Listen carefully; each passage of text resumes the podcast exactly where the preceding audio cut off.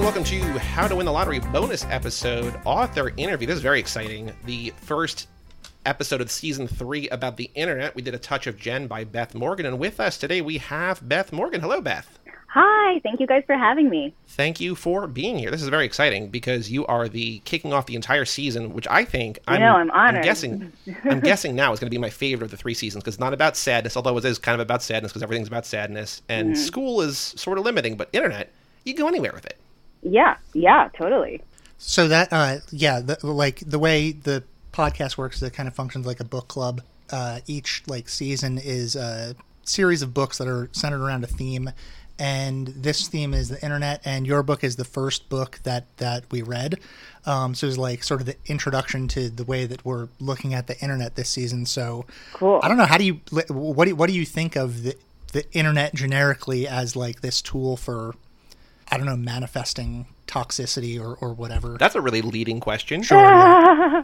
i mean i gotta be real i don't know that i think about it that way but I mean, I don't know how I think about it. I'll be honest, like I didn't um it's it's so funny because I feel like this book is sort of like initially kind of sort of about the internet, but then it goes off in a different direction and it's definitely like I was not at all thinking about the internet as I was writing it. I was just like thinking about a particular love triangle that I wanted to show and I was just like, well, naturally Instagram would be a big part of that. And mm-hmm. then, you know, it's very strange to write a book and then as it turns into this thing that you're sort of selling and trying to explain to other people, you know, within the current cultural moment that we're in, it sort of is like, it sort of fits within this other, this cosmology of like internet novels. I'm like, I'm happy to be included with all of those books that, that you, you put on there. But in, in a way, I feel like I'm more interested sometimes in what readers say about how about the internet and about how they were thinking about the internet while they were reading the book because I'm I'm not sure that I have any insight into it honestly. Yeah, I, I I mean that's I think that that's a great answer. Um, but I also like I think of it in terms of like uh, the type of novel that you wrote. If mm. there were no internet in it, it would feel very much like one of those horror movies where people are forgetting their cell phones, right? Like oh, this, yeah. like these sorts of romances or whatever, like Instagram and and the connectivity that we all have because of Instagram is like there's no way around that. So it almost has to become a device within the novel itself. Yeah, it, it does. It does. And it's so funny too because I think at one point some reviewer said something about like uh you know, this novel is sort of has these references that are going to date very quickly because, you know, I guess it's not like supposed to be literary to refer directly to like Instagram or, you know, specific apps that you use, but like I don't know. I mean, like I'm very happy for it to date quickly because it's like, you know, I like the idea of it being a book that's happening within a certain moment. So that's that that makes sense, but it is funny, right? How like making we're in this like weird transitional place with the way people tell stories right now where it's like you have to make a choice about whether this is a this is something about technology or not about technology. And if you like include things that are just ubiquitous in modern life, it becomes it feels thematically weighted. Yeah, and I think what works about it, I don't think it dates it, is that I'm very I'm hyper aware of whenever like a movie or TV show or a book or something includes technology because like I'm, I don't want to ascribe an age to you, but I think all three of us sort of grew up with the internet mm. and it's always around and like being sort of to some extent extremely online.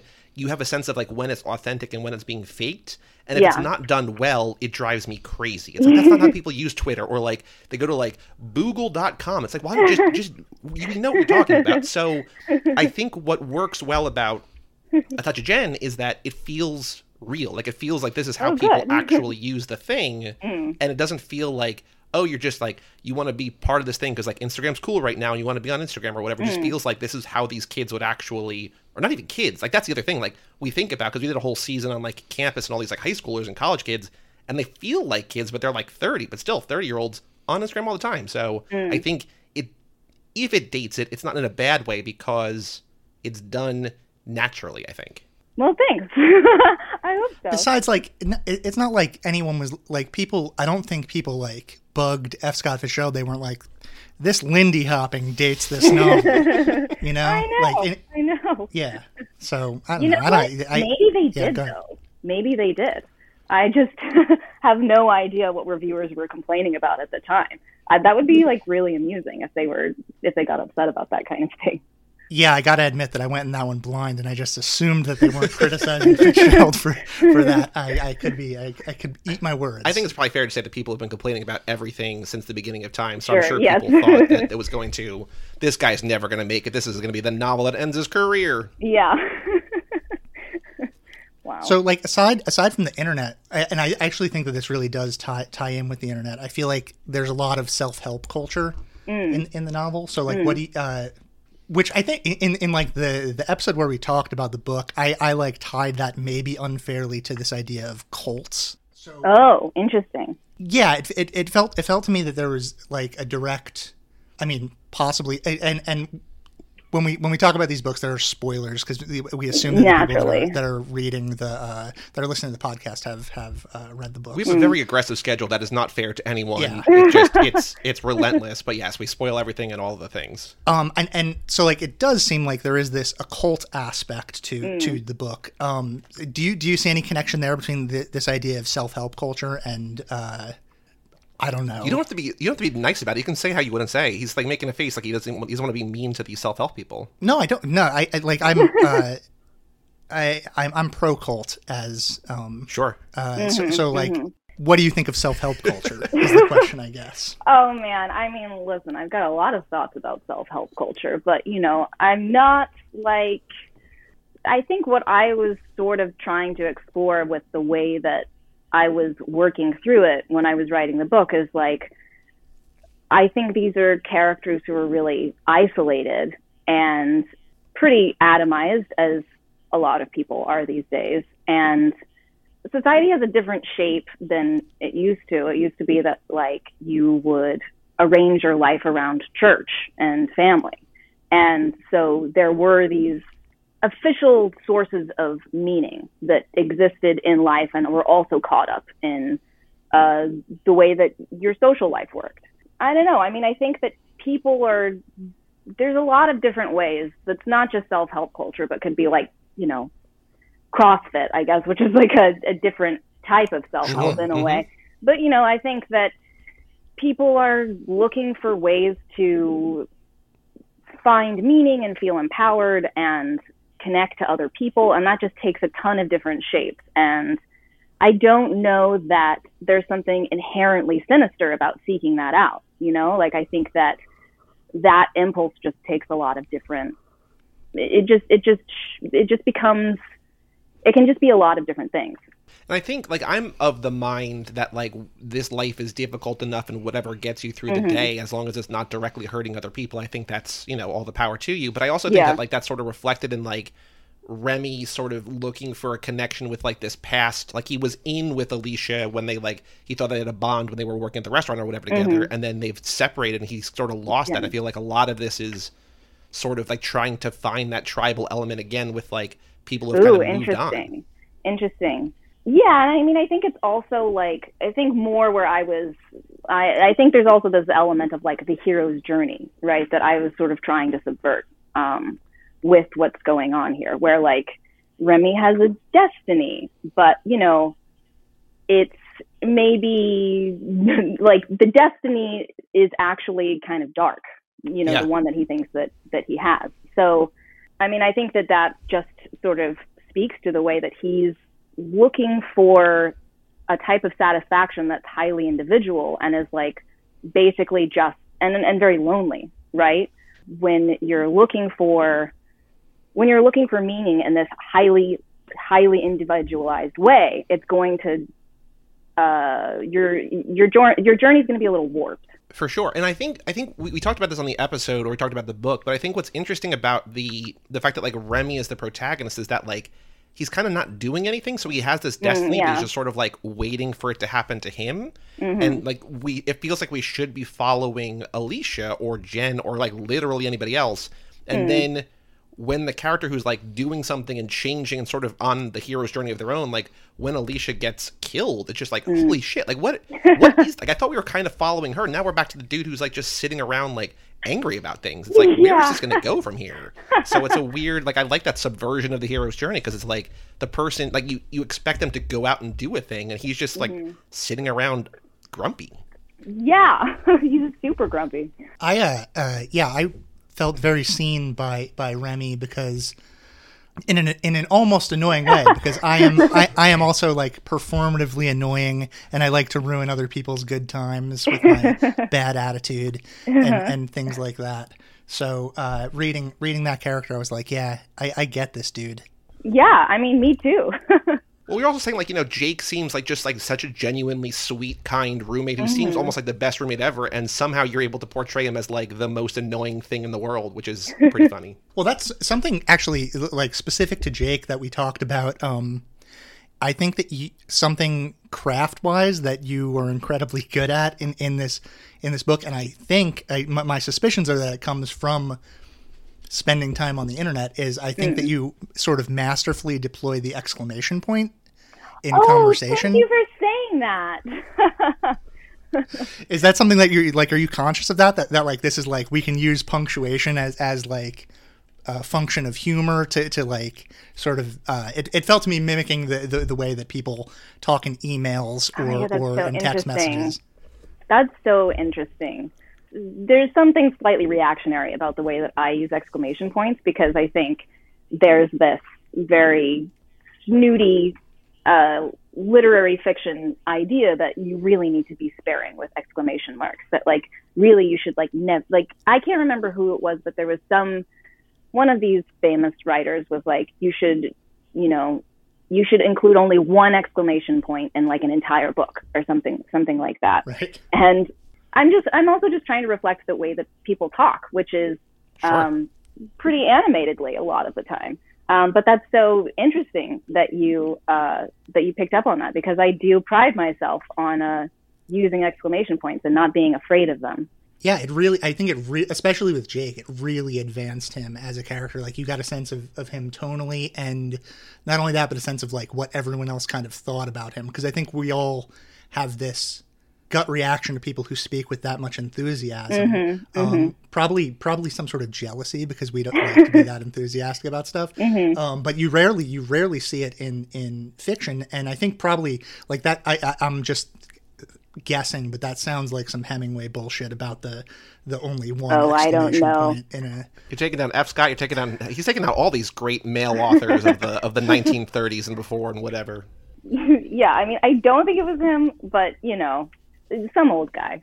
Yeah, exactly. Like it, it, it sounds it sounds like a very dated because because the way that mm-hmm. we write because since we communicate so much now through writing, through text message, email, through I mean I grew up with AIM. Like I feel like mm. the exclamation point is something that is like super deployed emotionally the same way that like in mm-hmm. text messages like periods are deployed emotionally. Like if, if you throw a period yeah. at the end of a sentence it's like mean spirited somehow mm-hmm, like what, what I loved about this book, like I, and I, I'm not just saying that I love the book because you're here. I do love this book, but what I what, what I loved about it is oh, that there were at least two different points where like I was shake not shaken, but like really genuinely caught off guard by like dramatic plot twists. Like, did you go into this thinking you were going to like yank the rug out from under the reader a couple times, or did just did that did that just like come about as you were getting to the end of like how did that all happen? About like the main character dying halfway through, and then all of a sudden becoming like a science fiction story like a little bit after that.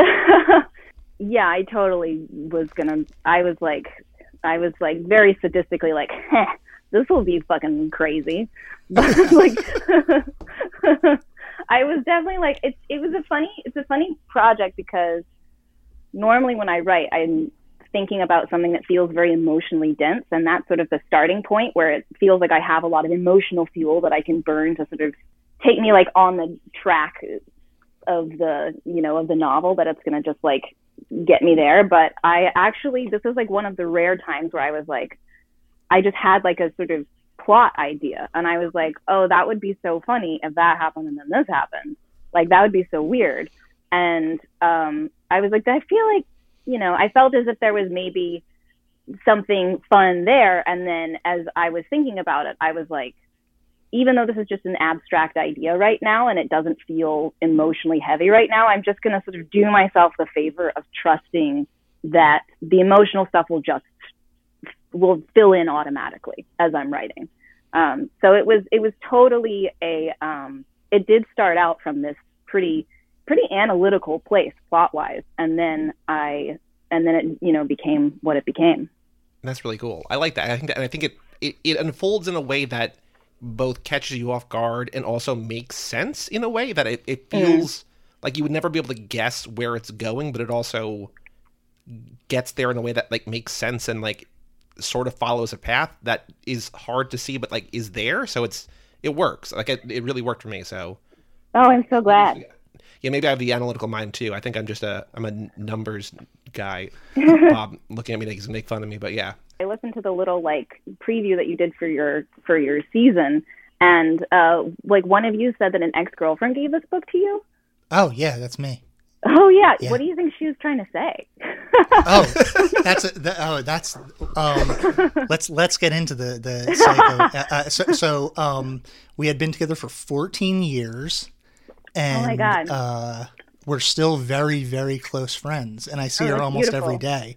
Mm-hmm. So she uh, she gave it to me uh, I, you know, I don't, I don't know. I like, there's no way that she read it beforehand because she got it for when, uh, when did this book come out? Like around Christmas, uh, right? It, no, it came out, oh, almost a year ago to like almost a year ago. Yeah. Cause it came out last oh. July. Yeah. Okay. All right. So I don't know. Uh, um, I, it's the hardcover. So it was, it was like, it was a new thing. She gave it to me around mm-hmm. December. Mm-hmm. Um, I don't. She definitely didn't read it beforehand. I think honestly, she may have seen the cover and been like. I don't. Like... I don't know. So, so, something about the cover. Bob's like, a real perv. He's gonna like this book. Yeah, something about the cover made her made her uh, want to get it, and then she and she gave it to me, and uh, I don't know. I could ask her. Yeah, let's get her on the yeah, phone. No, that would be interesting. I, I, I can't. I can't call her right now. I mean, just, I, I, will. I'll I ask her. Say, does the cover work for you? Does it like? Because um, I feel like I did. I've been thinking a lot about the cover, and I'm always like wondering if it repels more people or if it attracts more people. It's like it's hard to say. Well, um, you know, we we normally we, we, didn't do it for your episode, but we have this guy that's a graphic designer mm. that is a, he's our friend. He's, yeah, he's this guy. It's not like we have a guy on he's, retainer. He's, he's, a close friend of ours that's a graphic designer, and we call him a lot of times in the middle of, in the middle of an episode to to get his opinion on the covers. Mm-hmm. Of, of books and we didn't for yours because he has three kids and it was oh. like probably we, we, we had probably recorded it after he had put them to bed or maybe during dinner time or something like that mm-hmm. so we mm-hmm. didn't get his mm-hmm. opinion but actually Joey and I were talking right before the interview about this and and we were talking specifically about how like oh like I wish that we had been able to talk to him mm, yeah. about the, this cover. Um as far as I'm concerned like I really I really like the cover. It really works for me. Um and cool. and because you're a pervert. Cuz no, not, all right. I'd be uh, uh, uh, hard pressed to, to, say why it works for me though. So mm. so I don't know. What would did you have any uh, input into into the uh, content of the cover or, or how um, it was um, made? No, not really. I was just, I sort of was just like, yeah, I mean, they like, they basically only presented me with one choice, which is kind of unusual. I think normally they give people mm. like, you know, they give people at least the illusion of choice, but they were like, we really yeah. think this is the one. And I sort of wanted to change some things. And then I was like, no, like, well, let's, let's, let's just keep it as is. Um, but I'm, I'm always, but it sort of is funny because it makes people it makes some people kind of angry, which I didn't expect. But like I was did a reading in like Bryant Park at one point, and this like uh this woman was shaking the book at the bookseller and was like, "How dare you try and sell this out in public?" where where does the anger come from? Is it is it because you can you can like you can see the underwear and and you, the yeah. age is sort of ambiguous? It's drawing. It's like it's basically because it's a kind of pervy cover. So you know. Well, it works for me. okay, uh, good. So I yeah, uh, I, I I like it, and also like maybe maybe okay. So I'm trying to interpret that that uh, anger. I think it probably comes from a place of like like the book cover is pink, uh, mm, but it's mm, like that yeah. pink that is like a like it feels like a very young pink, and you don't necessarily. Yeah, I, I I don't know. There's something about it that maybe seems like it's it's maybe the girl is younger than than yeah. she actually is in the Perhaps text, that's it. Yeah I don't know, but yeah, I, I uh, that, that's interesting to me. How did you re- like? How did you react to the person that was shaking the, the book? Did you talk to them? No, I was like, I was, I, I didn't find out about it until afterwards. Somebody Oh, told oh, me okay. about it, but I just thought, I mean, I think it's kind of, I think it's kind of funny, um, because I just never expect it. Um, but uh, I don't know, it's kind of cool in a way. Like I'm just, I'm just happy if people are noticing the book, really. Well, I think it's why I think it's why Kristen bought it for me. So uh, Oh, got, yeah. got that going for you.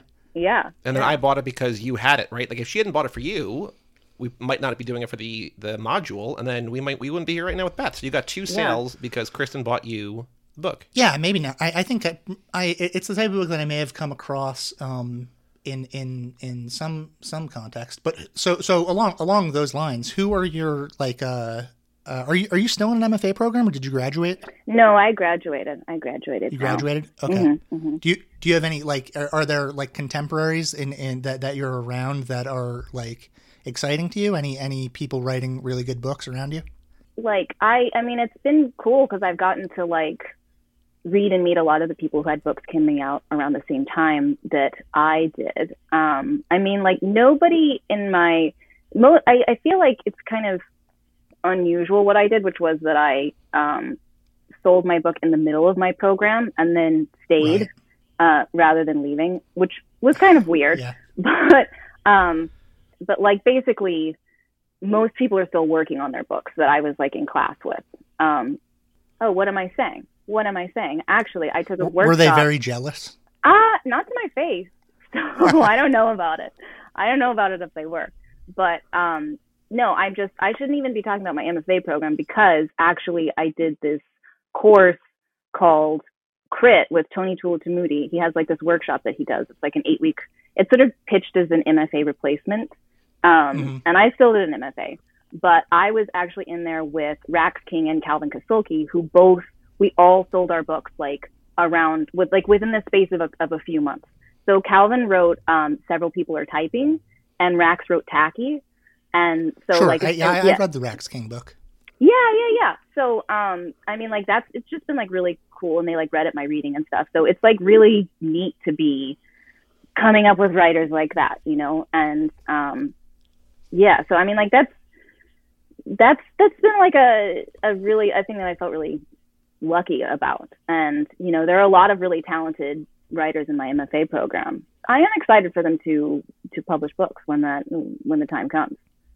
Yeah, that's super cool. Now we we normally do this at the end, but I feel like it's sort of a natural transition hmm. here. Whenever we talk to an author, we ask them to sort of program like a mini module of books that they either like or maybe read to be inspired for the Oh, thing that they were writing or just similar. So if you were programming a little module either, you know, not necessarily the internet, but maybe sci-fi or maybe things that are hmm. somewhat related to a touch of Jen, you know, three, four books, no pressure, but what would you suggest people read if they like this and they want stuff that like either you like or reminds you of this or anything like that? hmm Well, I was honestly more inspired by movies, I think, in some ways than um, than than books necessarily. Um, cool. But one book that I was thinking a lot about that I didn't, I don't think I even realized how much I was thinking about it until after I wrote the first draft, and then I revisited this book, which is Remainder by Tom McCarthy. Um, Oh, I think that okay. that, yeah, have you guys read that? I have not.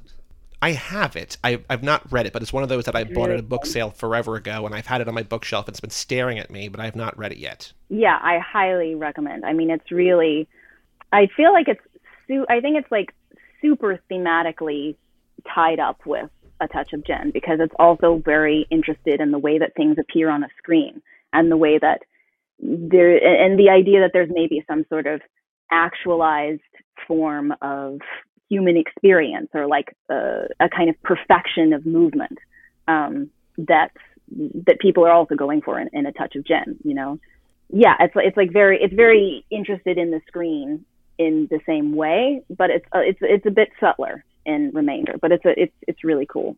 Because I mean, like, let me I, I suppose I should like summarize the premise a little bit, which is basically that like this guy has a brain injury, and then it causes him to want to recreate this idea that he has for um, just a scene that is running through his mind and he has this compulsive need to bring it into being by hiring actors and finding a location for it and running through the scene just on a loop constantly.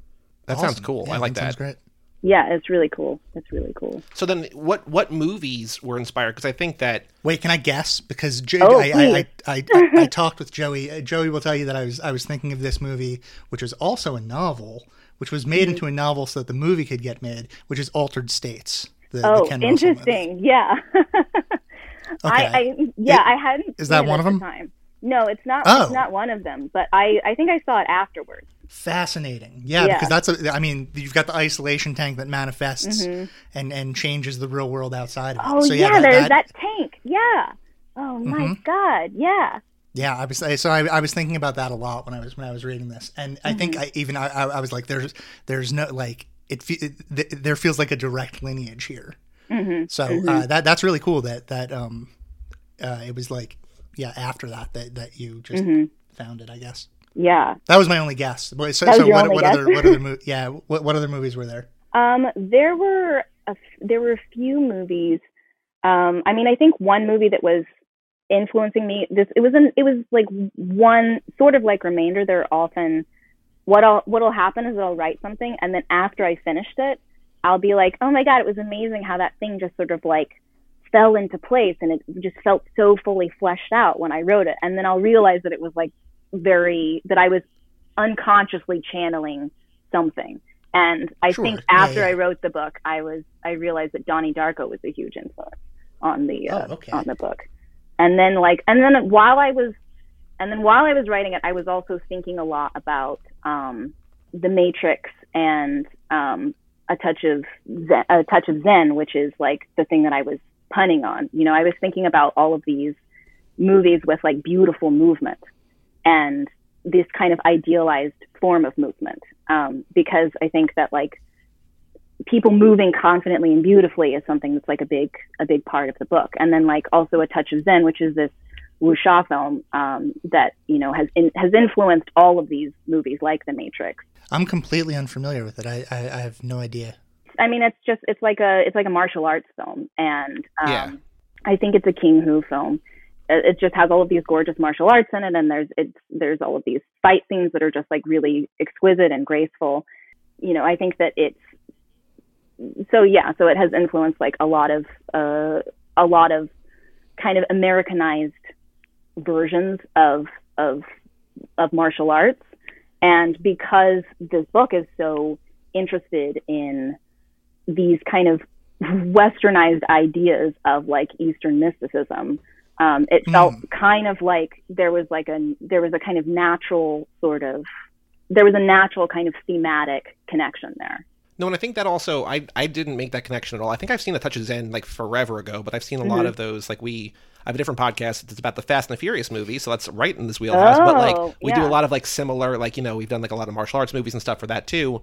But Mm-hmm. I think that like so much of those movies, either in the time or reflectively, or what they influence is about the aesthetic, and like aesthetic is so Yes, core to like yeah. what Alicia is after because she's Uh, like yeah. she's like she wants to be Jen, but she also like wants to like exude Jen, and so I think that like in a roundabout way makes all the sense in the world, and I never would have thought about that. So I'm glad that you brought that up. I'm glad we asked that question. yeah yeah But I I do want to bring up though.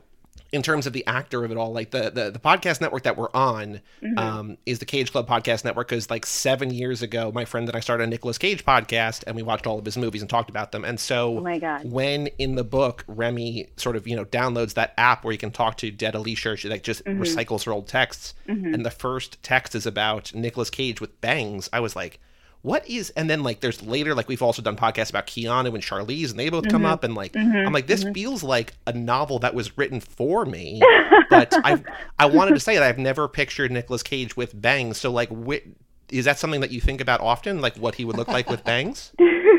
Uh, no, I I don't even remember writing that. Honestly, I was clearly just channeling something. Well, it, it stuck with me, I will tell you that. But I do think I, w- I read this entire book on a plane coming back from Europe. Oh, And I laughed out loud, sort of obnoxiously, at the Jake Gyllenhaal scene, like in Subway or whatever sandwich shop. Like, where did that come from? That like he just shows up. Like there's, it's not like a big deal. Like I thought it would be like a runner, just like it's just a standalone scene that it's just Well, hilarious. that's the that's the Donnie Darko in the brain. I guess there. so, right? Yeah, I think maybe. I think maybe that was. who knows why any of these things really pop up in my brain? Um, I mean, I did. I think I thought it was fun. I just think it's very funny how like Jake Gyllenhaal, if you live in New York, he's just a very common celebrity sighting. So it felt. Is that so?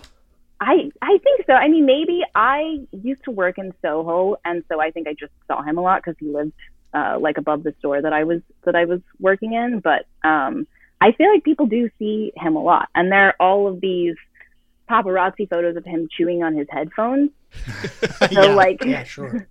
So I just felt like I don't know. He just felt like a like a good person to sort of enter, and I and I wanted. I thought it would be really fun to get like because the book is so interested in these themes of screens and like idealized movement of or like you know idealized experience i wanted to get like an actual movie star in there you know because it's also it's also because you know alicia is she's weirdly it's it's this weird scene where she feels upset that she doesn't have power over him even though he because and she sort of is noticing how even though he's like a famous movie star she's used to kind of being able to control whether she's looking at him or not Mm.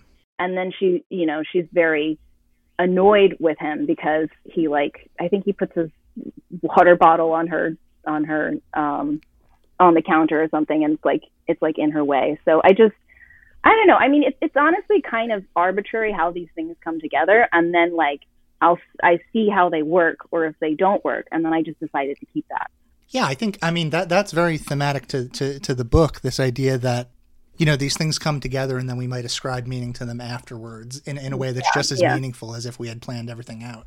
yeah or just as illusory Yeah, but I, I think that's also I mean that's all I, I think that falls in the realm of things like The Secret or I mean I haven't read The Yes, Secret, but like yeah. you know I'm I'm I'm snobby about like my references to The Secret because I uh, am quote unquote above it all. Um, but the the uh, I want to say he does record every episode with sunglasses on. He's got sunglasses. We're inside. It's still he just he's he's too cool for even for me. Yeah, So. well, that's true. I am, I am too cool. Um, but I think that you know, I, self help books are the- like I think a lot of the time they, uh, you know, they're making sense of those connections, and so like yeah uh, the the intertextuality between your book and and other like self help books. Uh, not that your book is a self help book, but um. You know, whether it be the Secret or the Celestine Prophecy or something like that. Like, uh, I, I think that that yeah, that all makes sense. Uh, I, I the your analysis of the Jake Gyllenhaal scene, I think, ends up being a lot more meaningful than you had intended for it to be. Like it's one of those weird things where I also was later on. I was like, oh yeah, because like he's in Zodiac, and then like I sort of made it. I sort of more intentionally put this kind of Zodiac reference at the beginning, and then also in that scene because that's also like a movie where there are all of these clues, but ultimately they don't cohere, uh, and that's very frustrating. Yeah, and, and and at the same time, that's a huge laugh when when she Yeah. says like solve that case Zodiac or something Yeah. something along those lines. Yeah, that that's a big uh, yeah, it's a big joke, and so so yeah, it's wonderful. I, I want to talk about the, the the creature at the end Oh, because I feel like again, like we were talking about before, that it, it sort of it builds to this thing where it it either you could sort of be like, oh well, just Remy is like losing his mind and he's just like you know schizophrenic murdering people, or maybe there is this creature. Like it just all, and I, I sort of read it as like this.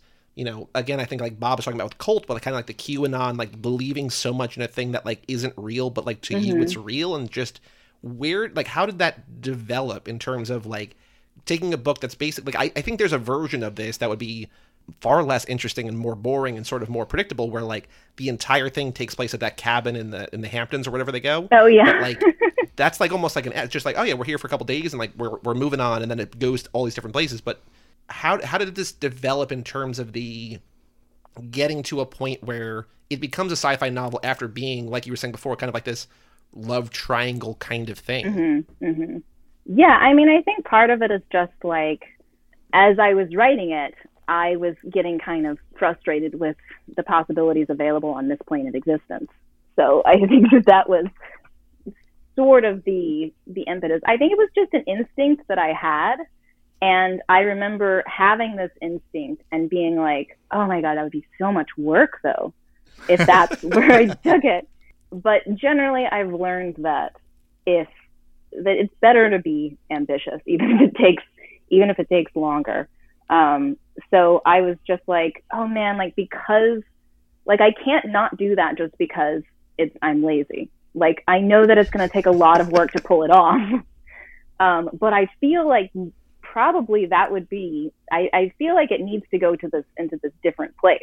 And I think I had a sort of idea. I knew that I wanted it to get. Um, I, I knew that I wanted it to tonally change a lot. I knew that I wanted it to get violent, but it wasn't until pretty far along in the process where I was like, oh, it also needs to kind of levitate a little bit outside of the terms of the book as given thus far. It needs to sort of go up to like a different, higher place. It seems like fun to write too. This the, like writing yeah. a, like a, a, monster that is is just manifest out of your imagination.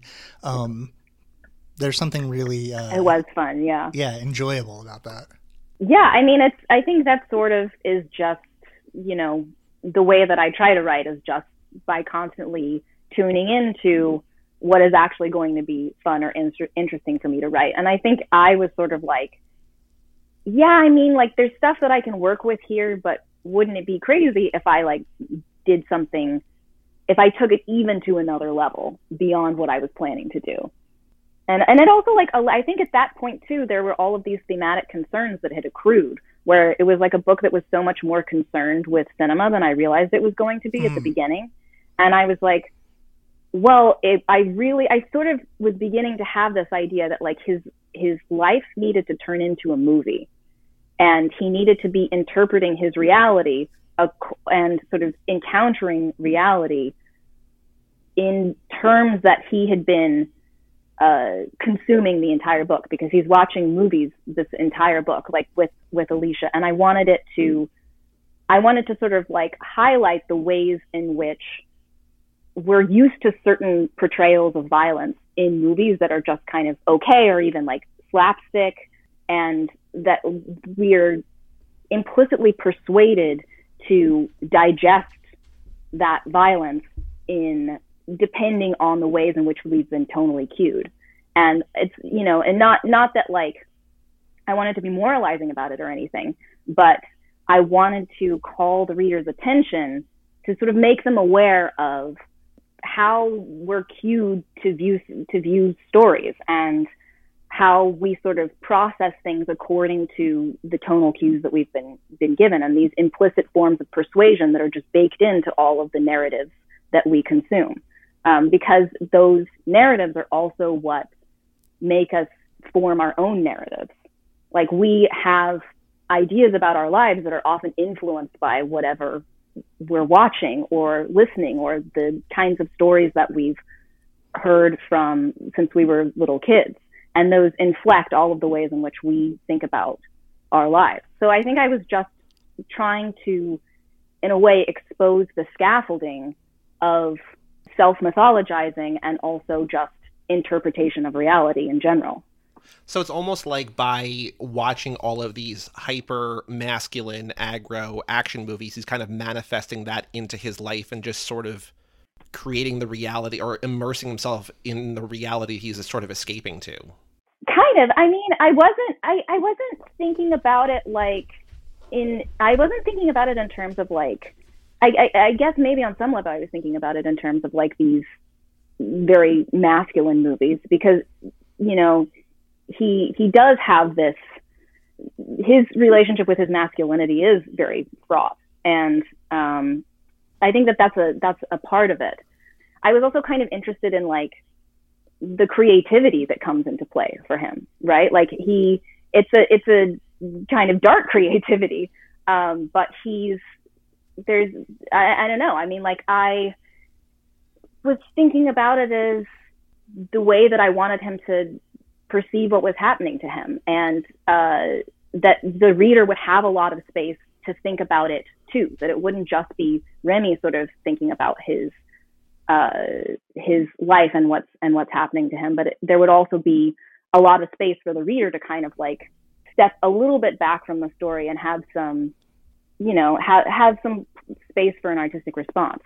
I feel like I'm not explaining this. No, no, no. I think it makes a lot of like, sense. And yeah. I do think that there's like the whole cinematic nature, like one of the like I kind of went to school, not really for filmmaking, but I, I took filmmaking classes cool. because I liked the teacher, and so I sort of like know a little bit, but it's most of what I've learned is just from watching too many movies. Mm-hmm. But I feel like there's like the rule in making movies, like you don't want to do voiceover because voiceover is lazy. Like you need to figure out another way Yeah. to like have the character. and I feel like what you do with Alicia coming back and being through the text that sort of evolved and he starts seeing her and then she eventually shows up at the end. I feel like there's a nice like it's very cinematic in like he's losing his mind and like it all might be he might these might just be thoughts Mm-hmm.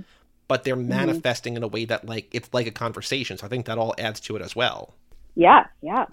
In terms of the like the cinematic nature of it all, did you think of were I, I don't know if this is like a, a fair or an easy question, maybe a difficult question, but like in terms of like a, a an adaptation of this one day, did you think of actors portraying any of these main characters? Did you like envision anyone while writing these? I didn't envision anyone, but I have sort of thought it would be. I I would love to have Lindsay Lohan be Jen. That's Um, beautiful. she's yeah that has been my dream and i did sort of think it would be fun to have like anna kendrick playing against type as alicia i think that would be really neat but that was all stuff that i sort of thought about afterwards Bob and um, I are both very big well- fans of Anna Kendrick and like do oh not yeah And Lohan's due for a comeback, in my opinion. She's she's got it. and I feel like Oh, the yeah. Anna Kendrick of it all, like we're, we're sort of we wish that she was doing better movies. So if, if a Touch of Jen became a movie, I would love to see her in that role because I think she she sort of portrays like in what was that movie, A Simple Favor, with her and Oh, what's her yeah, name? yeah, Blake yeah. Lively. She kind of has that like Yeah. a little bit of a psychopath tinge to her, so I think that would work really totally well. Yeah absolutely Bob, do you have any other questions? Uh, uh, do you do you surf? Do you know how to surf? i am not an amazing surfer but i i do i do sort of surf i'm a beginner for sure do you guys surf I grew up at the beach. I, I've lived at the beach for my, Oh, cool. literally my entire life, and I and I, I think I've stood up on a surfboard twice ever. Uh, and it was an amazing feeling, but I just I don't have the discipline to to pull it off. It's pretty scary too. I don't know. I like I don't know. I I love it, but I sort of also love it because I'm like so frightened while I'm doing it. Yeah, definitely. Are you are you from uh, uh, New York? I'm not. I'm from Texas. From Texas? Yeah. Uh, not- uh, well, there's not that much surfing in Texas, right? There's not. There's not. I um I have just I like basically just surf when I'm like on vacation, which is Sure. not that often. But I had the idea for this book actually when I was in the Philippines with one of my closest friends, uh, and I was learning how to how to surf, and I was like learning how to surf, and then also dealing with this 12 hour time difference, which I thought was like really cool. I was like, oh, this feels very symbolic. Like, what could it be a symbol of? And then it, when I had the idea for the book, I sort of integrated that. I had just been on this surfing trip, and so I took all the surfing stuff with me. And then, you know, I think that that was all kind of feeding the initial process of writing the book. That's really cool. Yeah. All right. Well, we're th- there's a bunch of stuff that I had written down that I was like, like uh, the left hand path, right? That's a that's an actual bar Oh. in New York, right? Yeah. Okay. yeah. But like the left hand path is also like what that's black magic, right? That's the that's the like the Yeah. evil part of a cult, uh, whatever. Um, so I wrote that down, and then obviously Yeah. Horus is like some uh, a symbolic uh, movement toward uh, magic as well. Yeah, so I was trying to make sense of that stuff. There, I th- feel like there are a lot of like magic signifiers in here that um, I, I wanted to trace down like a person making uh, notes in my in my garage with yard uh, like yarn and, and pins, but I, cou- I couldn't quite put A it real all like together. Pepe Sylvia of it all. So, so do you have any uh, uh, any uh, explanatory notes for me for that? No, I So that don't. feel I love the idea of you just you just sort of like having your own experience of like trying to detect it. Because like right honestly, answer. Horace was just like a totally arbitrary. I was like, oh, that would be funny, and then I Yeah. just put it in there. Unfortunately, like that's how a lot of it, you know, a lot of it is. I'm just like, yeah, uh, this would be interesting, or maybe this would be random, and then I keep it if it feels right. You're, you're definitely you're de- it's definitely like the right approach to answering questions because I notoriously have challenged John Irving, author of Prayer for Owen Meany, to a fight because in a Q and A he just like over explained that book and, and like told us And everything. it's not a Q&A that Bob has listened to or read. I told him about it and it made him so angry that he had there's Yeah. an open invitation on the podcast to fight John Irving, who wrote one of Bob's all-time favorite books. But- so but- it gets bad blood. but but as a, as an author, I definitely like, or as as a reader, I definitely prefer being the guy in the basement connecting the strings than having something explained. to me. Oh, good. So I think I, I yeah, as, as much as like I'm asking you questions every time that you're just like. No, I'm. I'm like I, I- just like want more. I, I I'm. I'm. I'm happy to ta accept that no, and then go into the basement and start connecting dots more and more. So, uh, I mean, I feel for- bad. for I honestly think that it's just because like I'm not always good at explaining why I do things. you don't have to be. It's it, it like I think you know uh, when when I when I teach literature, which I uh, uh, did in, Oh, in cool. Where? college for early. I, well, I, I used to teach at William Paterson University and at Ramapo College. I don't do that anymore. But I, I would, you know, you teach literature and you'd have these conversations, and students would always be like, "But did the author really intend all of that when they were writing it?" And I would always just be like, "It doesn't matter." It doesn't matter. Like the Yeah. intention doesn't matter. Like it's our book now. It's not theirs anymore. We get to do what we want with it. So, like I don't know. Every, every time that you you uh, uh, don't explain something, I think it's better for the world. Good. I'm glad. I sort of I'm sort of of the same mindset. I also I want to I sort of want to end with because I don't want to take too much of your time, but this is since this is the internet module, I want to call out when we have fun social media handles. I want to make note of it. So we have Meth Borgen, which is just a great inversion of your initials. But Bob, I don't know if you know this. On Instagram, I found this out during this episode. Gentle herbal laxative. Mm. Gentle herbal is that's that's your Instagram handle. That's my Instagram handle. Follow Gentle me. herbal laxative. Okay, I you know I'm I Instagram is the only thing that I'm that I'm the only uh, social media thing that I'm on. But I I will I will follow you today. I promise. I just followed you. Cool. So I just I love that. Uh, is there a Actually, no. I don't want you to explain it because I don't want the mystery spoiled. I want to leave that there. I, I just learned my lesson from the conversation you guys just had. I don't want to know where it came from. I just want to. Uh, I want to let the mystery be and appreciate the weirdness of that handle. I've got great news for you because there is no explanation. All right, even better. I guess that's what I've been saying. I guess that's what I've been saying. Um, Cool. Yeah, I, I'll say nothing. I won't say anything else. All right. Well, I think I think that's all for us. If that do you, well, do you, are you working on anything new, or do you have another book that you're working on? Oh yeah, I mean, speaking of my Instagram handle, this is actually kind of thematically related. Cool. um, I'm very close to finishing this book called "The Shit Your Pants Button." I um I'm so into that. Uh, please, like, keep us updated on this. If you if you uh, Absolutely.